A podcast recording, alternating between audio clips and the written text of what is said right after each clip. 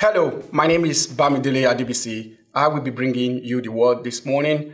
Um, we'll be continuing our series about the kingdom, and specifically, we'll be looking at kingdom finance. What does it mean to give sacrificially in the kingdom of God? And I think the right place to start is in the beginning. Uh, in the book of Genesis, right from the chapter 1, verse 1, the Bible says, In the beginning, God created the heavens and the earth. And over a period of time, God created plants, water, and elements, all elements that within the heavens and the earth. And then God created man. Female and male, God created them. He created them in his own likeness. And then God handed over everything that is created, even to man and he asked them to take charge over all this. What a privilege. What a generous God. But God, people, uh, Adam and Eve, much later, kind of abused this uh, privilege. Um, and while they were in nakedness, ashamed of what they have done, they made clothes out of fig leaves and then covered themselves up.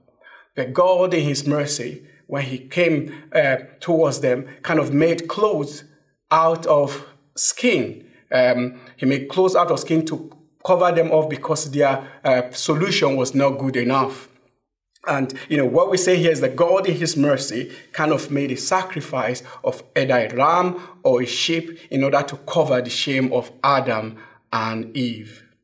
In the uh, life of their children, that's Cain and Abel, we saw how these two uh, young men gave to the Lord. Cain offered fruit of the ground, and Abel, firstborn of his flock, to God. Being created in the likeness of God, they gave of their produce, of their possessions to God. Many years later, we saw Abraham in the way he gave.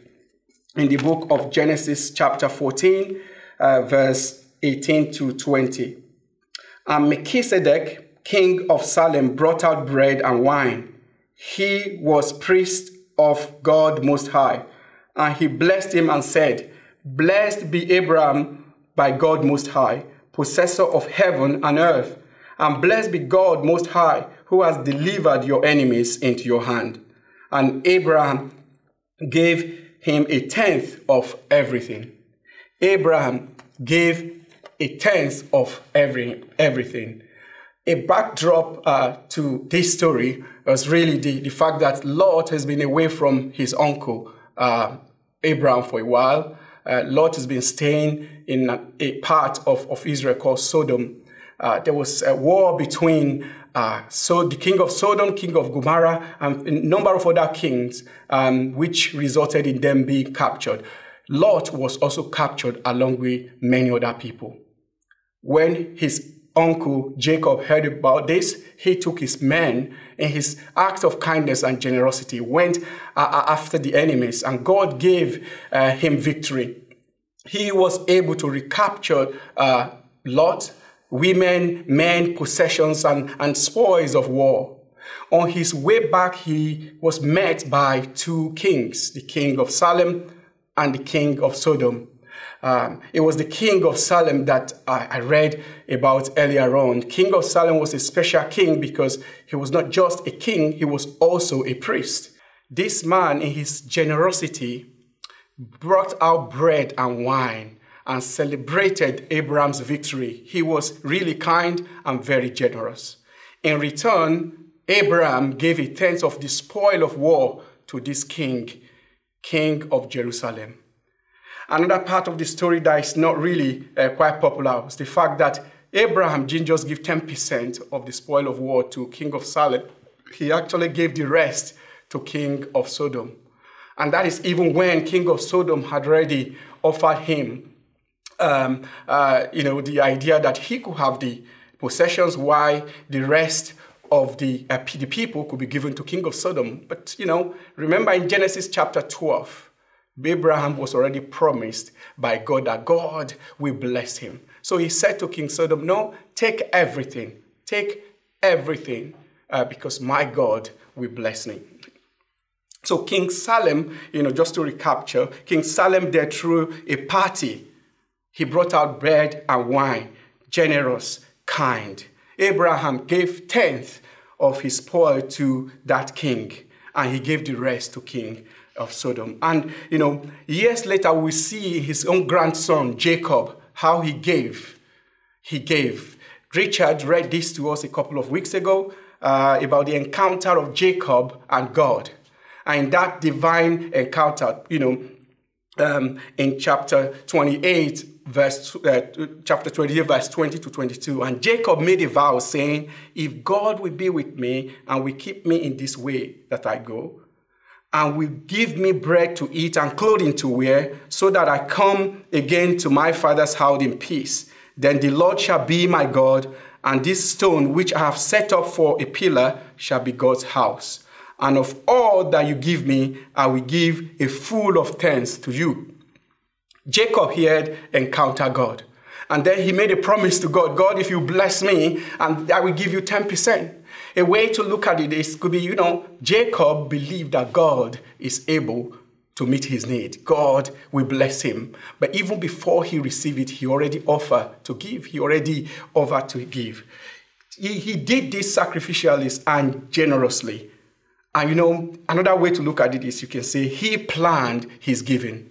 You could say Jacob budgeted his giving. You know, what I've said so far actually, they were events before the law. You know, under the law, that is the law of Moses, people give in various kinds.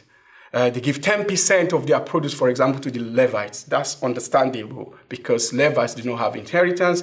Levites do not work apart from staying in the temple to look after the sacrifice and look after the people. So, they give 10% of their income to the Levites. But the Levites, on the other hand, the Bible commanded them to give 10% of their own income unto the Lord. And people give 10% of their income to other things in various kinds of offering. Um, but one thing to note actually is that um, tithes were used to meet the needs of foreigners, orphans, and widows in many ways in the book of Deuteronomy, chapter 26. And in addition, everyone was to be generous with those in need. You can find that also in the book of Deuteronomy. Before I move on from under the law of Moses, it is worth worthy of kind of mentioning that in time of uh, under the law, when you have a choice of giving your produce, uh, that could be flock or, or plant, uh, but you also have another choice of actually redeeming that flock, meaning you can convert it to cash. In the book of Leviticus, when you do that, you have to add additional one fifth to that 10%. So you can look at it in this way. One fifth is 20%. So either you add 20% of the whole to the 10%, which means you are giving a tithe of, of 30%, or you are paying your 10% plus 10% of the 10%, which in any case, what you pay when you redeem your tithe is you are paying more than 10%. We have looked at giving before and under the law. What does it look like under the grace? What does it look like now that we are redeemed people? You know, before I go into the nitty I just want to make three key points. One is that, you know, at the beginning I mentioned that God, in His mercy, in order to cover Adam's and Eve's shame, He sacrificed an animal to clothe them. In order to solve the problem for two people, He killed an animal. But you know, to redeem humanity, to redeem you and I, he sacrificed his son. I told you a story of King Salem. You know, King Salem, in welcoming Abraham, actually brought out bread and wine, something that was really very kind and generous. But you know, Jesus Christ, instead of bringing bread and wine, he brought his body and his blood. That's what he shed for the remission of your sin and mine. You know, I spoke under the law that, you know, ram and goats are things that people take to Jerusalem to offer sacrifice. And these guys, when they're going, they make this song, you know, in, in the book of Psalms, it's called Song of Ascent between Psalm 120, I think, to 120, 32 or something.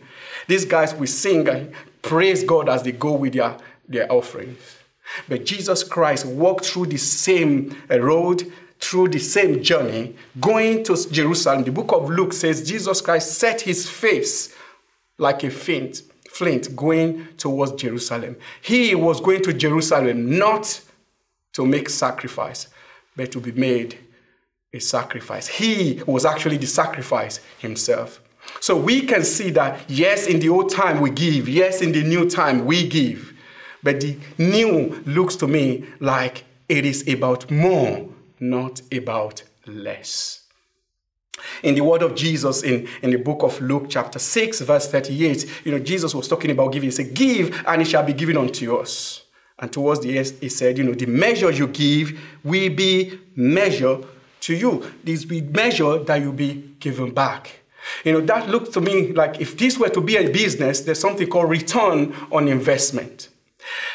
Return, every businessman wants to have return on their investment. What Jesus was saying here is the measure at which you give, your input to the business will determine your return on investment.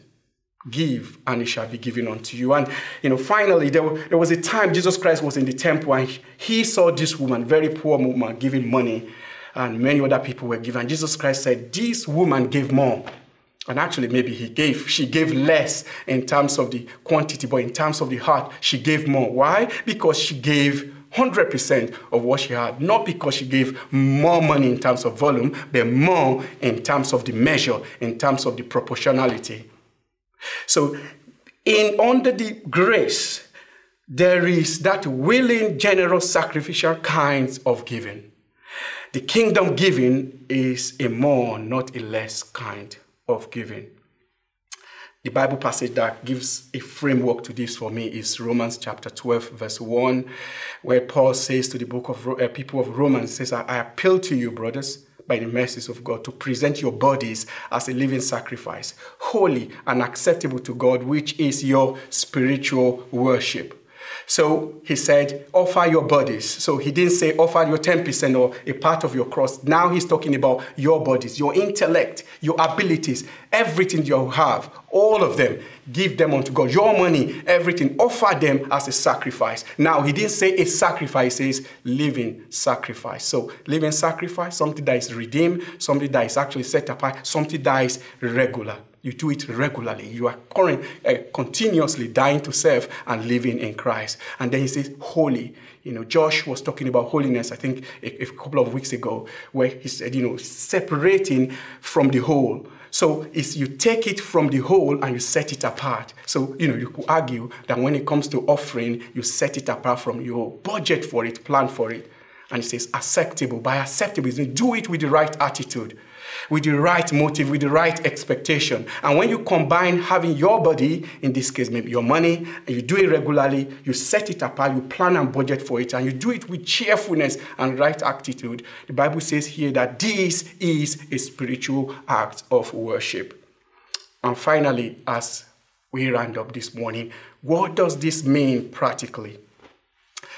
Um, I want to end by kind of uh, looking at what Kofu told us a few weeks ago about being passionate about the kingdom. You know, in that particular preach word, he uh, read from the book of Matthew, chapter 13. You know, the kingdom of heaven is like treasure hidden in a field. When a man found it, he hid it again, and then his, in his joy went and sold all he had and brought that. He bought that field. So he sold all in order to get something. He invested everything that he had because he was so convinced of the return on investment. You know, um, a few days after that preach word, we had our Zoom Connect group, and one of our members, Dele Ogunjumelo, kind of explained to us what passion means. He said, Passion is giving, using extra energy to achieve something, using extra, more than required energy to achieve something. So, being passionate about the kingdom, as we read, is this man giving more in order to give that return on the investment. So, to us, being passionate about the kingdom involves giving more than is required under the law, going far and beyond, changing your budget to accommodate his kingdom, reflecting him in your spending, in your income generation, trusting him like Abraham did. Kingdom finance is about generosity, about sacrificial giving, it's about passion, it's about joy, it's about seeking Him first. May God bless us as we go over uh, we, this week reflecting on this, and God, in His mercy, will meet all our needs.